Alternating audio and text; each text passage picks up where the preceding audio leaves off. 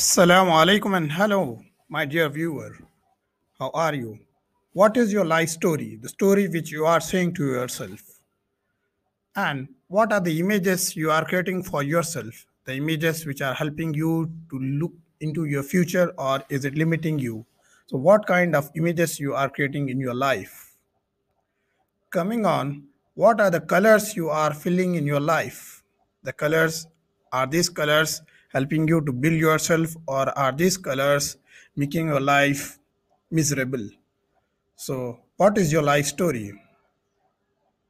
Is your glass half full or half empty? So in total, when you change your story of your life, you change your life.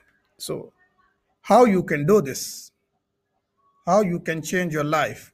For a free coaching session, you can connect with us on the below contact details. Thank you.